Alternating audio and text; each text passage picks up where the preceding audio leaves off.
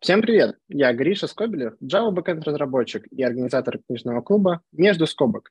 Недавно мы проводили встречу, где обсуждали, кто такой стафф-инженер и как происходит развитие IT-инженера вне менеджерского трека. Сегодня в продолжении темы мы поговорим про развитие в CTO, также поговорим про кто такой CTO, вместе с невероятно интересным гостем.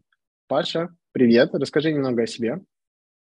Да, всем привет. Э, меня зовут Паша, я CTO в компании Dodo, Dodo Engineering, если быть точнее. Э, CTO я стал где-то примерно два года назад, а, чуть больше. До этого я уже был год в роли такого ну, менеджера, скажем так. Я был продукт-овнером технического продукта, инфраструктурной платформы, занимался инфраструктурой, курировал нагрузку, была техническая команда, которая занималась сервисом модификации.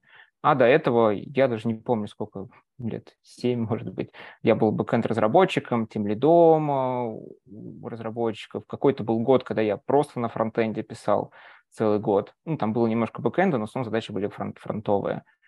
А, вот, я изначально .NET разработчик. Вот, собственно, в таком статусе в 2015 году я и пришел в Dodo, занимался написанием кода для каких-то бэкэнд-частей, для админки.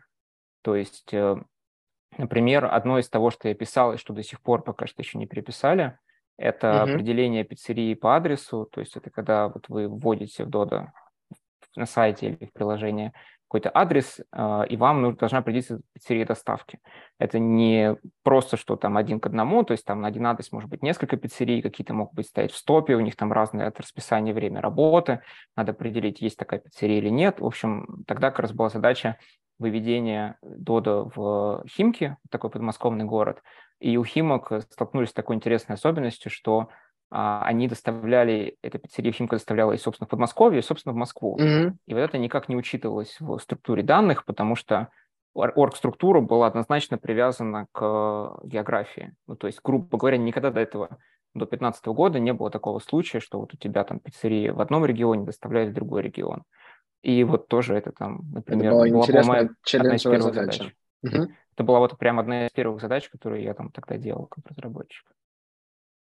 Круто, круто. И в какой момент, расскажи, ты перешел на роль сетевого? А, я пришел, э, вот сейчас у нас 20, э, начало 23 -го года. Угу. Я пришел 22 21 в конце 20 года мне предложили, Паш, не хочешь ли ты стать? Мне предложили еще осенью, то есть это было там типа в сентябре 20-го. Я думал сначала долго-долго, месяца два, ну, потому что решение это неоднозначно, это как бы такой серьезный по ответственности вообще по всему мов. Ну, я потом подумал, что такие шансы не часто выпадают, почему бы не попробовать. А, лучше попробовать и э, пожалеть, чем не попробовать, и потом жалеть, что ты не попробовал. Это золотые слова, круто. А, я уверен, мы сейчас чуть попозже поговорим о том, что на себя накладывает роль CTO и кто это вообще такой. А прежде хочется сейчас провести небольшой small talk. Я пока готовился к выпуску, а, Вообще идея записать про CTO, она возникла уже давно, и я пока искал а, того кого пригласить как раз-таки рассказать о CTO, я наткнулся на подкаст Паши про CTO. И на самом деле подкаст невероятно крутой. Ребята рассказывают, приоткрывают, кто такой CTO, и рассказывают, какие э, задачи он решает, какие проблемы. И вот мне, например, очень понравился выпуск, вот как раз-таки мы с Пашей сейчас говорили про новогодний спешл, где Паша был как раз-таки сам в роли гостя, и его спрашивали. Также вот, например, был очень интересный выпуск про анбординг и недавний выпуск про а, с человеком из Яндекса, который сейчас ушел в ОКО, про видеоплатформу, тоже очень интересный. Паша, расскажи, как вообще возникла идея вести подкаст про CTO? Это была просто какая-то жизненная необходимость. Вот э, представь, ты становишься в какой-то новой роли, и когда ты ко всем подходишь, окружающим или тем, кто тебе предложил, и спрашиваешь, а что делать, собственно, надо, в чем стоит работа? Объясните, пожалуйста, вот какое-то описание, алгоритм, делай раз, делай два. Тебе все говорят какие-то очень странные, непонятные слова, типа, ну вот ты спроси, какие проблемы, ты там сам постарайся разобраться, ты там предложи какие-то идеи, ну и просто у тебя начинает сразу прилетать все, что никуда не закреплено ни за кем, все, что плохо лежит. И у меня сразу в голове возник э, вопрос, а это типа я один вообще с таким сталкиваюсь? Это какая-то впервые в мире решаемая задача, что ли, понять, что делать и что это за роль. Я стал смотреть, и оказывается, нет, я такой не один, таких вот людей много, они называются CTO, кто-то там в каких-то более крупных компаниях CIO, то есть еще есть. Есть еще техник, техлит, например. И у меня было желание разобраться. Я э, подумал, что лучшая форма разобраться в чем-то – это попытаться как-то публично сделать часть работы, то есть опубличить ее, тогда у тебя не будет каких-то, знаешь, там отговорок, mm-hmm. типа я сегодня не могу и так далее. Ты вот если там решил записать сезон подкаста, ты как бы его записываешь. Дальше выбирал на, на поводу какой-то формы, то есть э, написание длинных статей мне давалось как будто сложновато, написанием коротких статей э, тоже не очень а, шло разбираться через выступления на конференции. Ну, там, опять же, рабочая обязанность, нужно было что-то делать. И я подумал, что подкаст – это самая легкая с точки зрения трудозатрат и по эффективности форма. И я стал приглашать людей э, в гости. Э, ты, в принципе, и так можешь написать практически любому какому-то человеку, CTO, и он тебе на что-то ответит, но часто нужен повод, знаешь, пригласить на чай. И вот подкаст uh-huh. для меня стал таким поводом. Я стал людей приглашать, заводить с ними знакомства, а, узнавать у них публично через подкаст или что-то в кулуарах – что-то там не так публично обсуждается, что они делают, в чем стоит их работа, пытаться ее исследовать с разных сторон. А в итоге я записал как раз в конце уже позапрошлого года а, сезон, то есть он начинал записываться еще с конца весны, то есть вот я, представьте, там, не знаю, в январе стал CTO, и там с конца мая я дошел до этой идеи, стал записываться, он там стал выходить осенью. И э, мне понравилось, я подумал, что это отличный вообще повод и общаться, и узнавать людей, и понимать, что ты делаешь, обмениваться опытом. Uh-huh. И я решил записать второй сезон. А, к тому же люди писали, то есть оказалось, что э, не только дело во мне уже, что вот я делаю какой-то свой контент, наверное, тебе тоже знакома эта ситуация, а те люди пишут, типа, о, ты делаешь крутые вещи, там, это очень интересно, продолжай, давай вот эту тему рассвети, вот эту тему освети. А, и я уже подумал, что, ну, почему бы, собственно, и нет, почему бы не записать второй сезон это записывать. Интересно еще side effect от этого подкаста в том, что у нас потом остаются связи, контакты с этим CTO, и мы можем друг об друга как бы проверять какие-то разные гипотезы, слабо прожаренные. Это то есть такое ну, типа, формируется там, сообщество? Сообщество, да, формируется комьюнити. Круто. А, ты такой спрашиваешь какого-то знакомого, слушай, а вот у нас тут вот думаем над ролью SRE, э, или как-то ее хотим трансформировать, а у вас как вообще это работает? Или там, с какой-то момент я задался вопросом, а сколько вообще нормально иметь, то есть нужно было придумать какую-то модель, сколько нужно было нанимать людей в инфраструктуру по отношению, по отношению к остальным каким-то разработчикам. Я поспрашивал у знакомых сетевого, как у них это работает, сколько у них там людей в платформе, в DevOps, в адмиве, получил какие-то данные, ну и сделал свои выводы. А часто ты же не можешь задать какой-то слабо формализованный вопрос куда-то там в Google. Ну, может, сейчас нейронки появились, может, ты можешь задать, но что не Мне на самом деле очень нравится, да, вот этот подход, связанный с тем, что ты как бы создаешь какое-то сообщество, получаешь обратную связь, и я уверен, будет сегодня невероятно поговорить про CTO, потому что это как будто ты как компиляция многих других тоже опытов, и будет очень интересно. А расскажи, пожалуйста, еще, какой твой любимый выпуск, и что бы ты порекомендовал послушать, а, из, какой из твоих выпусков послушать нашим зрителям? А, ну вот, мне нравятся выпуски, на самом деле, которые э, с кем-то из Дода. Вот в первом сезоне у нас был выпуск с ex-CTO, то есть того, как я стал CTO, там был другой CTO, Саша Андроновым. Очень рекомендую его послушать. Э, плюс мне невероятно нравятся выпуски с CTO Озона, это Антон Степаненко. И вот недавно было CTO Авито, тоже, по-моему, отличный выпуск, потому что вот я лично учусь у людей, которые управляют, организуют такие большие структуры. То есть, ну вот у нас Дода сейчас 250 примерно человек в IT, это так для масштаба, для понимания. И всегда интересно, а как вот, не знаю, управлять, когда у тебя там 5000 человек, например. Как вот это вообще работает? Это вот что они делают, в чем их секрет состоит?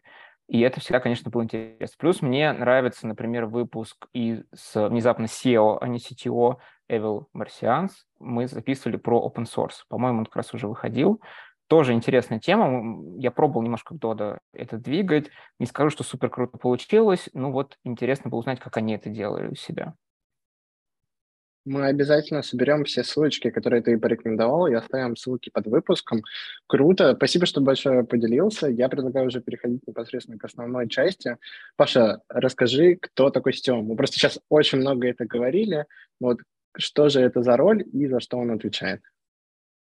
Ну, вот если прямо именно слово разбирать, то есть CTO – это Chief Technology Officer, то есть officer – это все, кто называется C-level, то есть есть вот SEO, Chief Executive Officer, есть там CFO, а, Chief Financial Officer, то есть это, ну, какой-то, ну, по-русски говорят топ-менеджмент, ну, все по-русски, получается топ-менеджмент, какой-то, э, какая-то верхушка управления чем-то. А самое интересное, что сама по себе роль, вот опять же я из своих исследований по подкасту, она разная в зависимости от разных каких-то э, критериев, от разных каких-то степеней свободы. Во-первых, важно это масштаб организации. То есть одно дело быть CTO в стартапе на 1, 3, 5, 10, 20, 50 человек. Это одна история. И такие CTO – это, по сути, одновременно ведущие разработчики, главные архитекторы, главный человек, который ночью поднимется и будет проснется сам и будет поднимать систему, который должен и по зарплатам решить, и при этом архитектуру сделать, и сам главное побольше кода написать. А с ростом а, масштаба, собственно, меняется и роль. То есть в какой-то момент, а, где-то там, начиная от, условно, 70-100 человек в IT-части, а, роль CTO становится уже более менеджерской, более организационной, то есть у тебя больше задач, связанных с наймом, развитием людей, лидеров, с которыми ты работаешь, mm-hmm какими-то стратегией, вектором развития инфраструктуры, вот, вот эта часть. Ну и это все просто увеличивается, усложняется, становится больше слоев абстракции между тобой и непосредственно тем, кто пишет код. Ну, то есть задача усложняется. А, то есть первый вектор – это масштаб, в зависимости от него просто роль получается разная. А второй э, вектор э, это тип компании. То есть, например, э, одно дело быть CTO в заказной разработке, там одни правила, одни задачи, другое дело быть в продуктовой разработке. Ну, наверное, примерно третье дело быть в какой-то там специальной области, там какой-то связанной там с государством или какая-то супер а, определенная технологическая отрасль, где там тоже что-то. Но мы говорим про такой вот общий бизнес, где это как распространено. И еще самое mm-hmm. интересное, что роль CTO меняется в зависимости от того, какая в компании оргструктура и кто находится рядом. Ну, например, вот у нас конкретно в Dodo я не занимаюсь, например, дизайном и частью связанной с дизайнерами. И, или, например, частью связанной с саппортом, поддержкой а, приложения. Этим занимается у нас CPO, то есть главный продукт owner. Но в других местах или в зависимости от компетенции человека, его бэкграунда, это все, конечно, может меняться.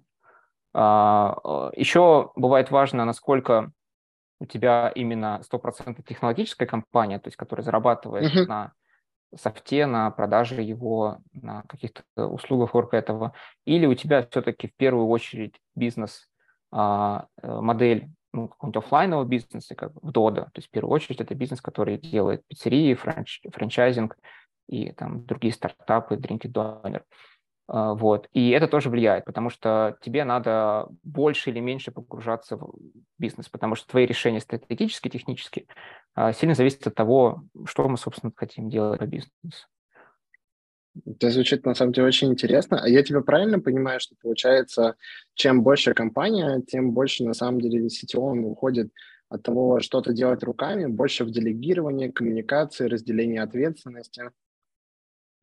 Да, да, то есть непосредственно прямой работы и прямого влияния на то, как сделано то или иное, с ростом компании становится меньше, но это не отменяет того, что ты должен все равно понимать в этом, ты должен быть экспертом. Сложно управлять тем, что ты не понимаешь, как работает. У тебя просто будут неправильные модели принятия решений. Uh-huh. Например, э, мы все примерно понимаем, что достаточно Сложно бывает предсказать, когда какая-то задача будет сделана, особенно когда это делается в какой-то области, где давно не бывала нога человека, инженера. Э, тогда рисков просто огромное количество, много чего может пойти не так, э, много что может внезапно возникнуть. И это очень отличается от, например, человека, который от мышления человека, вот такое, оно сильно отличается от мышления того, кто, например, всю жизнь управлял каким-то, скажем, розничным бизнесом, то есть пиццерией, например. То есть там в большей степени определенности, там свои проблемы, там свои сложности, но вот этот домен, доменные знания тоже очень важно. Плюс есть такой момент, mm-hmm. все-таки в нашей сфере, мне кажется, а, важно, как тебя воспринимают люди, насколько они тебя считают своим, насколько они тебе доверяют, потому что очень много сделано доверия, то есть просто не сможешь решать проблемы чисто приказном каком-то порядке. То есть много на том, что тебе люди доверяют, и они за тобой идут и следуют тому, что ты говоришь. И поэтому важно быть достаточно компетентным. То есть у нас все-таки профессиональная сфера, поэтому достаточно быть э, хорошим парнем, который умеет прекрасно говорить. Надо понимать э, основы, так сказать, от, от, от сахи, от э станка, пройти путь. Это есть тоже такой момент. Мне очень а, понравилась твоя фраза, то, что давно не ступала нога человека. Я очень люблю называть такие моменты, ну, которые связаны с легаси или с какими-то старыми технологиями, или что-то неизученное, как археологическая разработка. А, и так ты нас, на самом деле, очень плавно подвел к тому, что какие ключевые качества являются для сетевого. Ты уже сказал про коммуникацию, умение выставлять доверительные отношения, понимание доменной модели и бизнеса и а, понимание именно техники еще. Какие еще можно выделить uh-huh. ключевые качества для CTO? Ну, во-первых, это мультизадачность, то есть это возможность и способность работать параллельно над несколькими десятками каких-то тем и объектов. Это неочевидное свойство, потому что обычно, когда ты делаешь какую-то задачу в разработке, тебе как бы она прилетает, их может быть даже несколько, но все равно ты фокусируешься на каком-то там одном, трех, пяти максимум. И вообще лучшая практика говорит о том, что надо на одной задаче в один момент времени фокусироваться, ее делать. Сделал, получил следующий, сделал, получил следующий. Здесь такое практически невозможно. То есть даже если ты фокусируешься на нескольких вещах. Вот сейчас, ну, например, ты говоришь, сейчас для нас важна там стабильность, или сейчас для нас важно нанять людей, или сейчас для нас важно запустить вот этот вот важный сервис, чего я им лично буду заниматься, у тебя все равно остается остальная какая-то часть работы, какой-нибудь там присмотр за а, разработкой, за тем, что делают QA, мобильщики, инфраструктура, что вообще происходит, описание контрактов каких-то, все равно остается, все равно есть. То есть мультизадачность – это просто необходимость. И как следствие это способность организовать свой труд самостоятельно. То есть тебе никто не скажет, как правильно, ты можешь использовать разные там трекеры, блокнотики, просто все в голове держать, но ты должен сам быть супер-мега организованным. То есть вторая часть – это просто какая-то тотальная дисциплина. То есть я это говорю, что ты должен быть самым жестким красным менеджером для самого себя. То есть нельзя расслабляться, не, нельзя а, как-то прощать себе какие-то вещи. Ну, то есть я адекватный человек, я иногда ленюсь, отдыхаю, могу там на диване поваляться, там посмотреть mm-hmm. какой-нибудь сериальчик, но в целом по работе надо быть вот максимально дисциплинированным. Еще один важный момент – это работа в условиях стресса, потому что всегда что-то будет идти не так. Какую бы ты ни, ни построил идеальную систему, какие бы ты ни сделал идеальные планы, у тебя что-то пойдет не так. У тебя обязательно что-то развалится, у тебя обязательно что-то произойдет. А, либо это внутренние события, либо вот внешние события, которые ты просто никак не можешь контролировать. И если ты будешь слишком переживать по этому поводу, ты не вывезешь. С другой стороны, если ты будешь слишком безразличен и холоден, то это тоже плохо. То есть э, тебе не захочется что-то поменять, ну и люди это будут видеть. А еще один важный момент – это умение мыслить структурно, системно, стратегически. Какие-то вещи ты можешь сделать в моменте, дадут эффект, но надо делать вещи, которые ты закончишь через год, и не дадут тебе эффект через два. Mm-hmm. Ну, например, опять же, то же самое создание новых каких-то структур внутри. Вот я тоже перед подкастом говорил, что вот я пришел к тебе со встречи по фронтенду, то есть вот так то получилось, что у нас нету даже а, хеда фронтенда, хотя веб-фронтенда, хотя довольно много сервисов написано на фронте, и там сайду до пиццы, там тоже куча реакта и вот это все. И вот я бы хотел тоже сделать в этом году вот эту структуру, и она не получится сразу, не получится моментально. Надо ее убедить ну, всех, что она нужна самому сделать. То есть это работа в долгую, и ты не получишь там мотивацию сразу. То есть ты ее получишь через год, через два. Может быть, даже уже и меня не будет как CTO, а там потом ты будешь говорить, о, как круто, что это было сделано в свое время. Ну и, наверное, тоже мы об этом говорили, важно все-таки иметь достаточно технической компетенции. Лучше не в одной области. То есть лучше, ну вот я был бэкэнд-разработчиком, дотнетчиком, но я писал в свое время на фронте, у меня был какой-то опыт с этим связанным. Я достаточно Какое-то время я занимался инфраструктурой, я произвел как бы, а, онбординг в SRE из разработчика и прям ну, занимался инфраструктурой, дежурил на продакшене. То есть э, вот эти, как бы, широта взглядов, она тоже очень помогает. То есть довольно сложно будет тебе стать CTO, если ты всю жизнь занимался только лишь там, условно, одним языком программирования и никуда дальше не уходил. Круто, круто. А, потому что ты сейчас рассказал, у меня на самом деле возникло пару вопросов. Вот один из них, на самом деле, касается самого первого пункта, это многозадачности. Может, ты можешь а, предложить какой-нибудь лайфхак а, или какой-нибудь а, совет я тебя случайно замьютил, размьюти, пожалуйста. Вот, а, потому как быть мультизадачным и как справляться с переключением контекстов. Угу. Я тоже через разные какие-то этапы проходил. Когда я только начинал, мне нужна была более формальная структура, система какая-то, формальная структура. Я имел... Э, то есть люди мыслят по-разному. То есть кто-то мыслит в виде какой-нибудь майндмэпа, то есть какое-то там дерево, кто-то мыслит э, списками. Вот я в основном, а, мне нравится просто было открывать условно в блокнот, в Word там, документ и просто писать направление первым уровнем, вторым, что я делаю в эту неделю, третьим, как мои действия помогут прийти к этой цели. Mm. Я ставил себе цели mm-hmm. и вот прям декомпозировал, что, условно говоря, так, я хочу знаю, там, создать фронтенд функцию. Что мне для этого надо? Ну, наверное, мне сначала надо посмотреть, пообщаться с всеми фронтендерами, посмотреть, кто из них может быть потенциальным кандидатом на лидера его. Потом ему надо с ним надо встретиться, зарядить его какой-то идеей, что типа, о, это будет круто.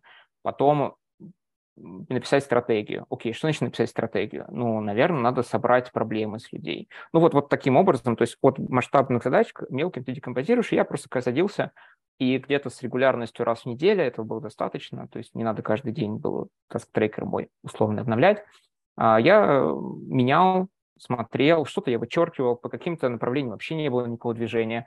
Я потом понимал, типа, зачем я этим занимаюсь? Может, это не надо никому, давай как бы я это прибью. Не все 100% задач, которые ты хотел сделать, надо и обязательно делать. Это даже будет плохо, если все, что ты придумал, скреативил, запланировал, у тебя будет сделано, тебе просто не хватит часов в сутки, чего-то придется отказываться, а что-то важного. А в какой-то момент я изучил систему GTD, Getting Things Done, она, вот есть книга по этот счет, есть разные там инструменты, типа Todoist, по-моему, я пользовался какой-то момент. Mm-hmm. Это, по сути, автоматизация вокруг этого, плюс ряд правил.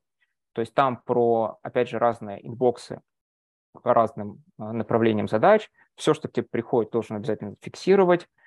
Э, быстрые задачи лучше делать сразу. Ну, например, там есть такое правило, что если задача от тебя требует меньше пяти минут, не надо ее откладывать на потом, просто возьми и сделай ее сразу в этот момент. Закрой, иди дальше. Это тоже мне очень помогло.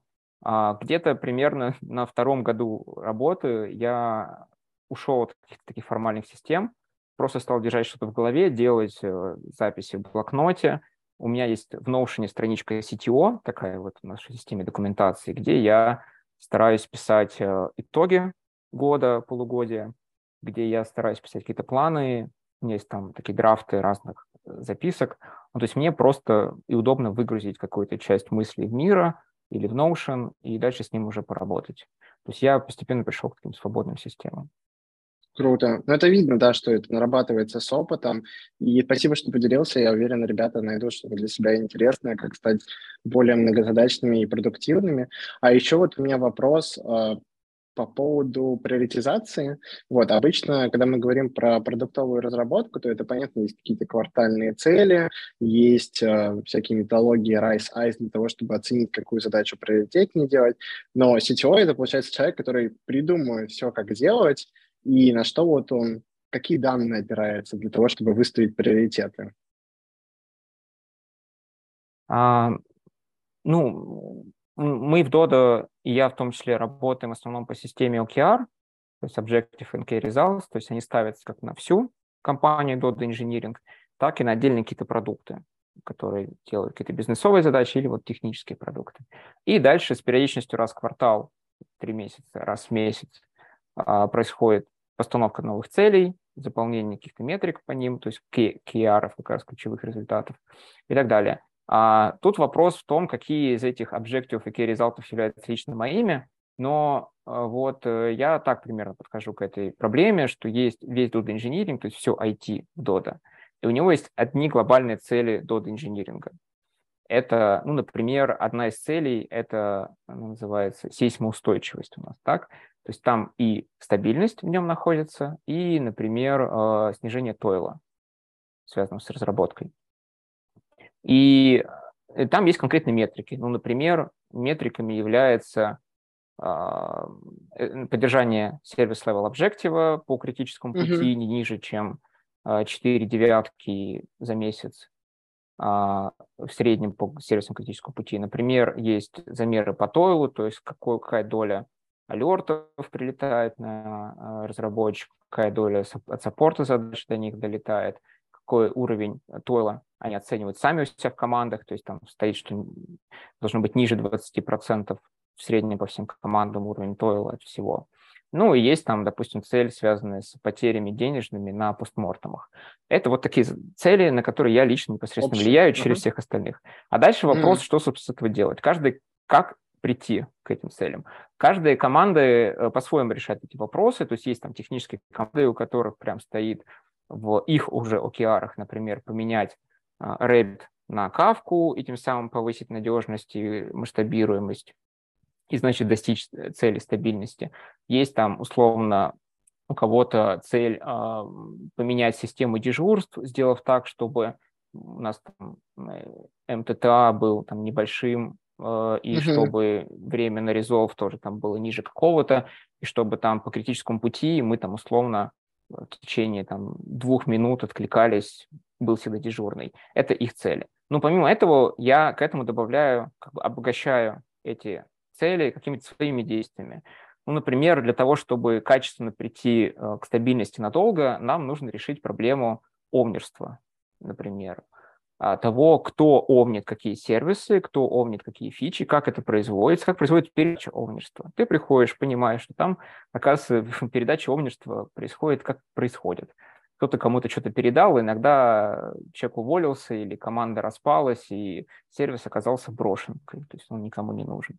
Вот, значит, тебе, вот, ну, мне в данном случае надо вместе, я не один делаю, то есть еще раз, все, что mm-hmm. я делаю, это я делаю не один, я делаю это вместе с остальными, потому что один в поле не воин, и я это все как бы одного мне времени, ни жизни не все это тащить. Я вместе с остальными, ну, допустим, в плане вот этой омнерства у нас есть рабочая группа между мной, главным продуктом, осталь... несколькими продуктами, PPL, ну, это у нас типа скрам-мастеров, и несколько таких лидов там находится, вот мы все вместе собираемся и придумываем, какие нам нужны правила, инструменты и так далее для того, чтобы тему омнерства улучшить. Улучшая омнерство, фактически э, решаем и цель стабильности, сейсмоустойчивости, и там вторая цель – масштабирования. То есть нам нужно будет иметь больше точек, больше пиццерий, больше стран, больше кофеин, больше донерных там через несколько лет, и больше заказов делать.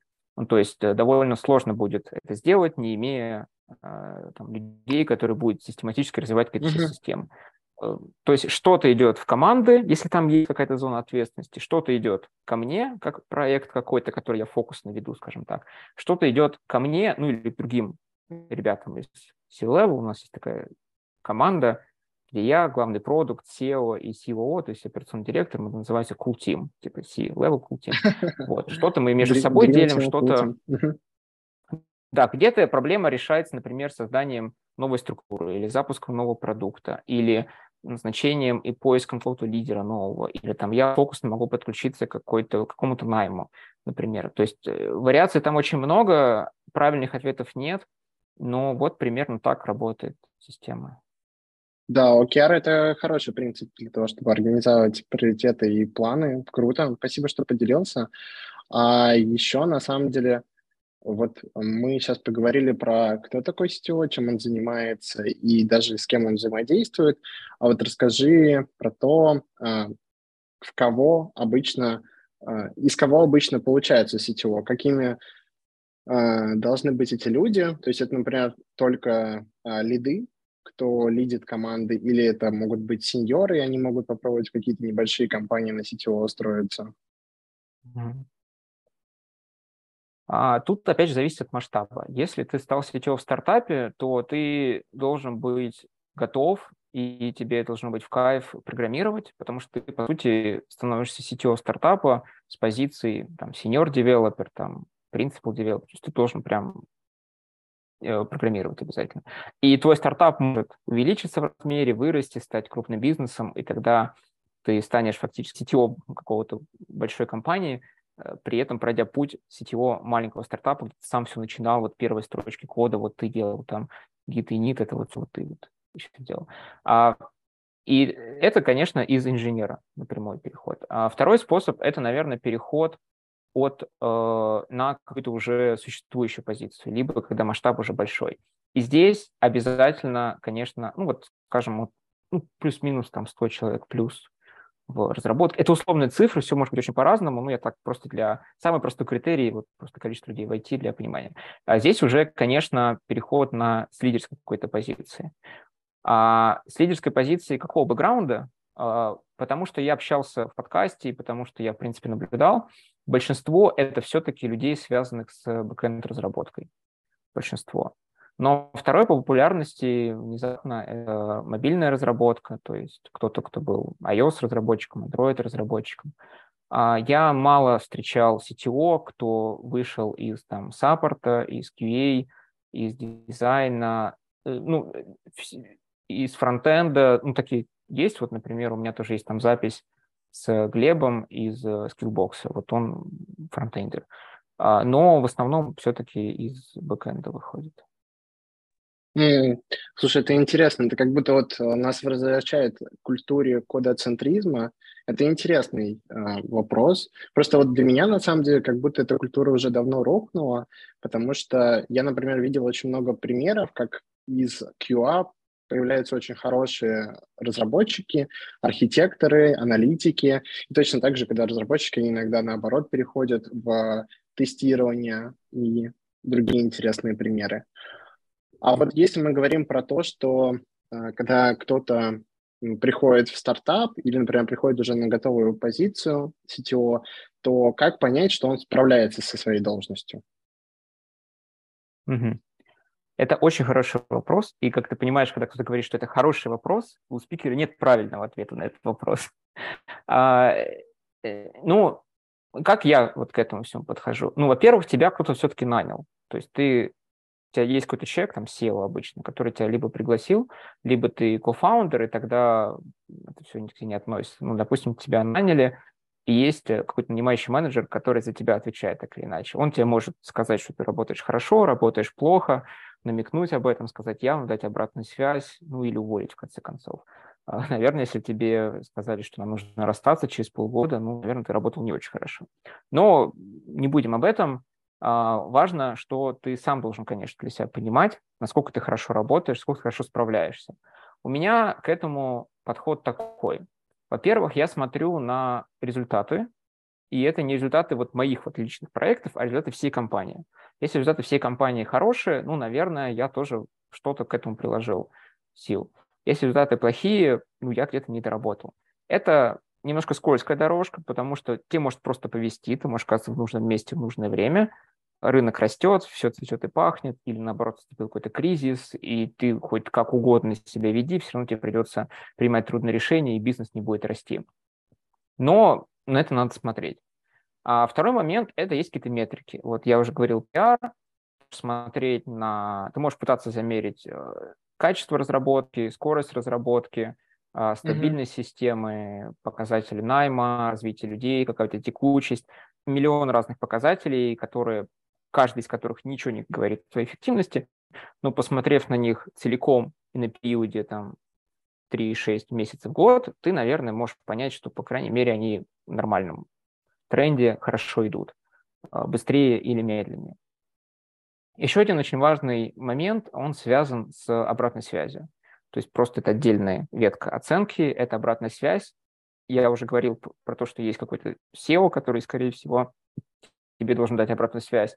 Но а, важнее даже не его обратная связь, а обратная связь тех, с кем ты работаешь. Вот они должны тебе сказать, mm-hmm. что типа, Паш, вот ты здесь помог, ты это сделал хорошо, или наоборот, я считаю, что ты здесь сделал плохо, я вообще увольняюсь от тебя и ухожу из Дода только потому, что ты такой вот плохой менеджер, э, не хочу с тобой работать. Это все важно, потому что ты в конце концов работаешь с людьми, и люди — это те, кто ну, помогает тебе как-то воплощать идеи и стратегию. Поэтому примерно так. Слушай, это очень интересно, да. Спасибо, что поделился. И правда, обратная связь это на самом деле один из важнейших элементов роста, понимания того, куда ты движешься. Согласен, это очень важно. А еще я хотел бы поделиться, что я на личном примере, у меня у знакомого я не буду говорить его имя и раскрывать его. У него была такая история, что он устроился сетево в небольшой стартап, потом стартап очень быстро вырос, стал популярным, и просто его попросили уйти, потому что он на самом деле не справлялся. То есть он отлично подходил на ранних этапах роста, а потом, к сожалению, уже вылезли как раз-таки другие задачи, как раз о том, о чем ты говорил, что он должен был решать другие вопросы, проблемы возникли другие, больше делегировать. И вот у человека не получилось. Это такой интересный опыт. А, знаешь, у меня тут уже следующий вопрос про то, что про компанию больше, именно про то, что а, все ли компании а, живут с CTO, э, или есть компании без CTO? Я думаю, что именно такого названия роли где-то может не быть, и он может просто называться по-другому. Какие-то иногда бывает, что там SEO, например, совмещает эти задачи. Есть там, опять же, я говорил, там а, CIO, например. Но так или иначе задачи этой роли все равно кем-то выполняются. А тут интересный есть момент, что эта роль, видимость которой и смысл которой видно на каком-то большом временном промежутке. Если в моменте завтра меня не будет, ну, надеюсь, ничего не развалится, это или хорошо, если я могу в отпуск уйти хотя бы на неделю, ничего не развалится. Но принципиально ничего не поменяется. Но если меня не будет там месяц, два, полгода, год, а, там уже все увидят какую-то деградацию системы. Ну, я говорю не про себя, я скорее говорю про всех CTO. То есть это роль, которая видна на большом расстоянии. А называться она может э, по-разному. Ну, вот я все-таки скорее в основном видел именно CTO, где-то это называется техдир, то есть технический директор. А, вот так еще может быть. А какой тебе вариант названия больше нравится? Или это вообще не имеет смысла? Вообще Разница. не важно. Угодно можно называть.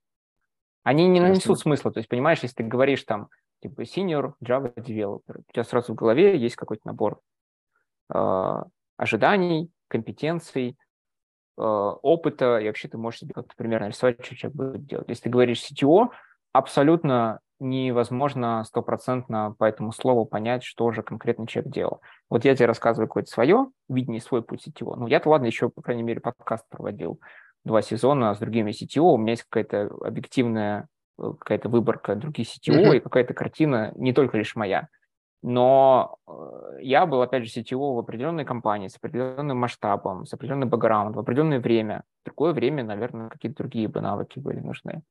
Ну, то есть это не особо что говорит, и где-то, например, роль CTO, она может быть даже менее критичной, опять же, какой-то небольшой компании, чем роль тех лида или какого-то а, лидера технического юнита в большой компании. То есть Угу. Название здесь вообще никак не, важно. Я тебя понял. А, у меня еще такой вопрос более личного характера. Ты, на самом деле, прошел уже очень большой путь, у тебя, правда, большой опыт, и ты уже в роли сетевого два года. Что тебе лично нравится в этой работе? А, на самом деле, а, мне нравится Э, несколько вещей. Ну, во-первых, это достаточно высокая степень свободы и того, что я могу делать. Ну, то есть бывают задачи, которые вот я если обещал сделать, типа сегодня к 12, я их должен сделать сегодня к 12. Но подавляющее большинство задач, они такие, что я могу, грубо говоря, их поделать вечером или утром. Опять же, я упоминал про систему GTD, Getting Things Done, там есть такое правило, тоже помогающее быть эффективным лично. Это то, что ты делаешь задачи контекст по контексту. То есть какие ты делаешь утром, потому что у тебя идет творческий креатив и статью про падение на Хабр лучше написать э, утром, например, а какие ты делаешь вечером, когда у тебя такая туп, тупая рутинная работа, там из Excel в Excel перебивать, там графики считать, это делаешь вечером. Ну, то есть в целом у тебя получается и свобода э, делать то, что ты хочешь, то есть тебе говорят задачи, но они достаточно верхнего уровня. Второе – это приходится постоянно креативить, приходится постоянно что-то придумывать, а, часто каких-то решений нет, и ты постоянно вынужден просто узнавать что-то новое, советоваться, принимать решения. В этом есть некоторый такой адреналин, какой-то драйв того, что ты берешь за это ответственность. У тебя может не получиться, но, по крайней мере, ты попробовал. А еще мне нравится то, что ты можешь создавать системы. Ну, это, наверное, понятно любому инженеру, момент создания какого-то создания сложной системы, которую ты хорошо настроил, спроектировал, понимаешь, как она работает, а, она немножко живет со временем, модифицируется. То же самое, только вместо системы, состоящей из э, сервисов, шин, запросов, ответов и так далее, у тебя получается а, организационная структура, э, там есть люди, там есть процессы, там есть какая-то код автоматизация, и ты уже такую более а, сложную систему креативишь. Причем есть даже моменты того, что ты проектируешь, то есть как должны быть выглядеть команды, как должен выглядеть продукт, как должны выглядеть вместе с архитектурой и там, целями по ней. То есть это вот момент создания вот этого вот, созидания, создания этой системы. А, э, можно было бы сказать, что кому-то это больше нравится, кому-то это меньше нравится. Я скорее как нейтрально к этому отношусь. Это вот большая работа с людьми, большое взаимодействие с людьми. Эм, я как бы считаю, что там есть свои плюсы и минусы, то есть от кого-то ты заряжаешься uh-huh. энергией, от кого-то ты не заряжаешься энергией. То есть я не экстраверт, то есть я не такой человек, который вот там прямо дай мне только мне с кем-то пообщаться, вот я бы сейчас Нет, я не любитель, наоборот, посидеть спокойненько где-нибудь в уголочке, поделать свои дела и общаюсь, когда это ну, нужно.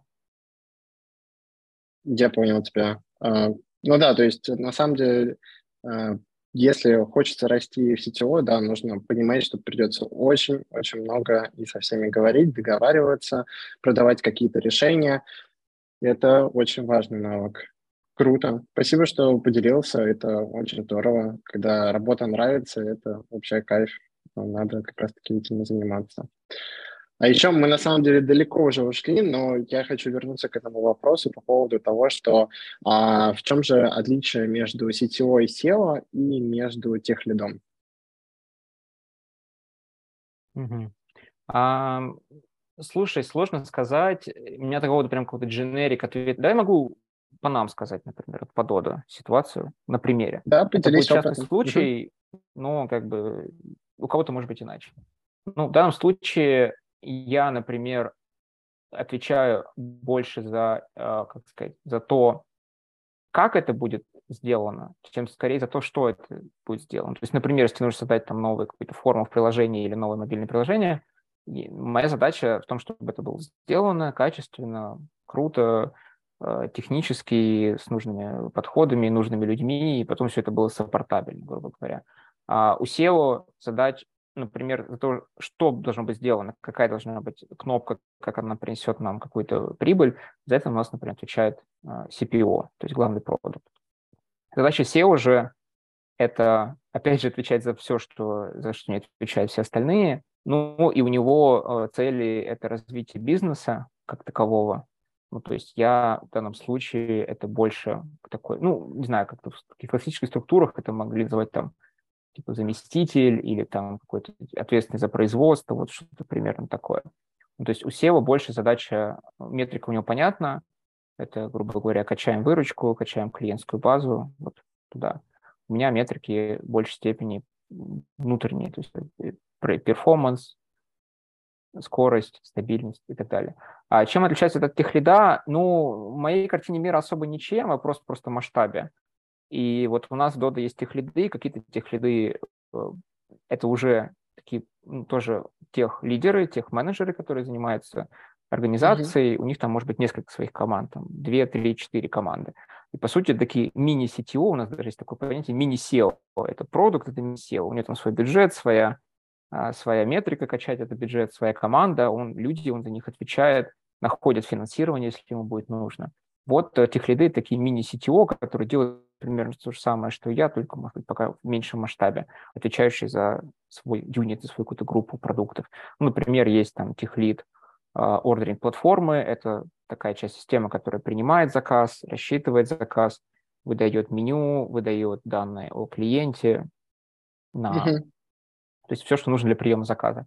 Или, например, есть э, юнит ERP, там находится производство, например, это сервис трекера, где на кухне там люди люди отмечают взятую работу, пицца взята, взятую работу, выполнили и так далее. Даже входят, например, а, дашборды э, людей на смене, то есть управляющий э, пиццерии или менеджер смены, то есть кто сейчас находится на пиццерии, он видит там, как идет выручка, какие там отложенные заказы, ну и там же находится, например, курьерское приложение. Вот техлит отвечает за качество, надежность, стабильность, безопасность uh-huh. людей, их техническое развитие, их ассессменты. И это все вот в этой части. Ну, по сути, я отвечаю за то же самое, только в большей части делегирую ему вот это. В масштабе. Угу. Круто. Мне очень понравилась да, твоя фраза мини-SEO и мини-CTO.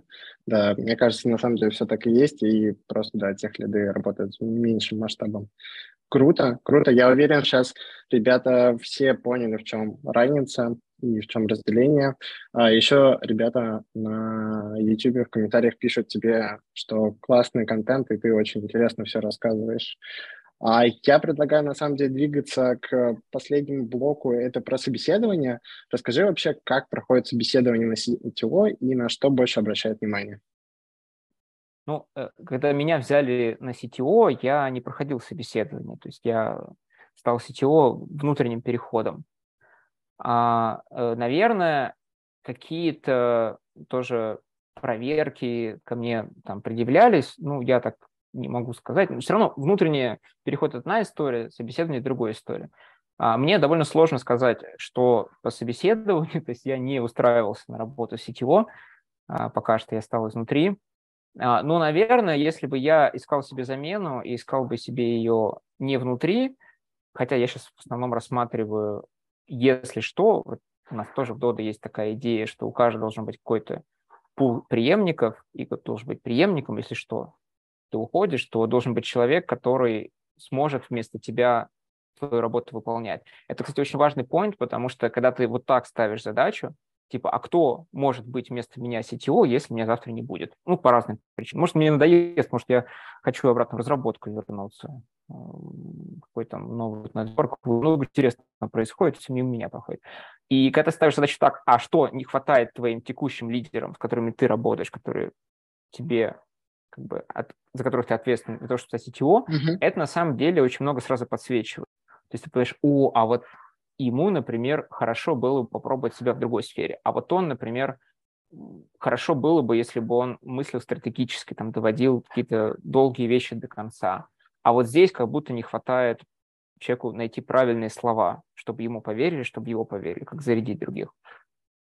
И это те навыки, которые все нужно прокачивать. И вот как бы ты их прокачиваешь у своих э, лидеров, с которыми ты работаешь, и тем самым они все ближе и ближе к тебе приходит. Но, отвечая на вопрос, если бы я искал кого-то извне, а, наверное, я бы а, не спрашивал его по техническому бэкграунду, я бы просто посмотрел на его CV, на его опыт, может быть, немножко бы спросил, какой путь он mm-hmm. прошел. Во-вторых, я бы, наверное, не спрашивал какие-то гипотетические кейсы, а, наверное, я бы спрашивал, а вот а, расскажи, пожалуйста, был ли у тебя опыт там какого-то увольнения, например. Или был ли у тебя опыт поиска э, лидера, который должен там управлять там 30 людьми? Или расскажи, пожалуйста, как ты решаешь проблемы э, архитектуры компании, как ты это делал у себя. И от того, как он, он мыслит, как он рассуждает, как он это делал, ты можешь примерно понять, какой у него опыт, что он готов делать, и попытаться это спрогнозировать на себя. А часто бывает так, что ты все равно берешь если бы я искал сетевой, я бы, наверное, брал кого-то, кто для кого сетевой это следующий уровень, как бы, следующая роль. Я бы, наверное, не брал бы человека, который уже там был CTO большего масштаба, ну, просто, а, а что ему на, на э, делать? Ему нужно, его тоже нужно заинтересовать. А чтобы для человека это была какая-то следующая ступенька. Ну, и смотрел бы, какие задачи нам сейчас надо решать. Опять же, у нас сейчас стоит в основном задача а, создания структуры, порядка, правил – это одни люди. Или наоборот, надо немножко, значит, так расшатать вот эту Технически. Uh-huh. систему, и это другая задача. Или у нас стоит задача какого-то нужен технический прорыв совершить, значит, нам нужен CTO с хорошим техническим бэкграундом. Или нам нужен больше организатор. То есть все равно ты смотришь на какое-то текущее состояние, поэтому вот твой кейс, когда ты говорил, что у тебя знакомого, э, он прошел какой-то путь компании и потом стало понятно, что нет, дальше он не тянет, это абсолютно нормальный. Каждый человек приходит с какой-то своей идеей, с какими-то своими мыслями, и он их воплощает. Бывает так, что а, компания, там, не знаю, стартап пивотнулся, теперь там другая сфера, и ты уже не эксперт в этой сфере, и что тебе там делать? И ты, допустим, там был главным uh-huh. техническим экспертом. А, может быть так, что тебе просто не хочется или ты не готов заниматься организационной работой, тебе нужно больше там быть больше CTO слэш там архитектором, например. Такой тоже частый паттерн. Ну, то есть надо смотреть на текущий контекст, на текущие задачи и под них искать людей. Тогда найм и поиск был бы ну, лучше. Ну и важный момент – это как человек общается, как он подает свои мысли, насколько он может завоевать доверие людей, потому что просто прийти и сказать, я тут, значит, вот так решил, я главное, идите и делайте, о, так не прокатит, так не работает. Это интересно, да, да, спасибо, спасибо. Я уверен, теперь ребята будут понимать, да, что обращают внимание на собеседование, что это, да, очень сильно зависит от того, какие задачи на текущий момент у компании, что она хочет получить. Круто. У нас появился, на самом деле, пару интересных вопросов на YouTube. А, ребята спрашивают, как не свалиться в микроменеджмент. Ну, давайте так. Есть места и ситуации, когда тебе надо... Ну, это не микроменеджер, ты должен сам прийти, прямо вот лично участвовать в проекте. А микроменеджмент обычно это признак того, что... Ну, давай так я скажу. Если ты сам себя ловишь на мысли, что ты словился микроменеджмент, надо остановиться, подумать и понять, что ты вообще делаешь. Это вообще полезный навык, иногда останавливаться и начинать думать о том, что происходит сейчас в тебя. Ну, например, у меня были такие ситуации, когда я боролся с... Ну, то есть я сидел на каких-то встречах, и меня что-то бесило, например. Такой, ну, херня какая-то, нельзя так говорить. Я начал, а что меня бесит здесь? Почему вот это меня вызывает такую эмоцию? Может быть, я не доверяю человеку? Может быть. Может быть, я не понимал, что он говорит, может быть, мне самому хочется это сделать, а я считаю, что он сделает это за меня. Короче, надо во всем докопаться. То, что ты микроменеджеришь, это тоже признак какой-то проблемы, которая есть у тебя или, в, или где-то то, с чем ты работаешь. Может быть, это признак того, что ты не видишь прозрачности, то есть ты не понимаешь, что люди делают, а тебе это надо знать. Это нормально, что ты как CTO должен знать детали, должен понимать эти детали. Uh-huh. Ты должен их понимать, и это нормально, но ты не должен и по ним решать по каждой запятой, где что делать. Тебе просто не хватит на это понимание обеспечивается прозрачностью. Значит, может быть, тот человек, который он это поручил, делегировал, или команда, которая это делает, не пишет статусы, не выходит общаться с своими стейкхолдерами, не приходит к тебе, не спрашивает, а что же ты, Паша, собственно, хочешь, например? Хороший вопрос. Какую мы задачу решишь? А зачем мы это делаем? И вот, возможно, тебе надо этим заниматься. Может быть, микроменеджмент – это признак того, что люди не могут сами просто базовую какую-то организацию сделать, базовый project management, ну, там, не знаю, запланироваться, написать план, а, собраться каждый день 9 часов, поговорить, что происходит, подвести итоги месяца. Может быть, вот этого у них не хватает. Ну, тогда ты можешь это либо дать как проект, либо объяснить, что ты это не хочешь. В общем, для меня всегда микроменеджмент – это э, повод задуматься, докопаться до реальной проблемы и понять, что тебе с ним делать.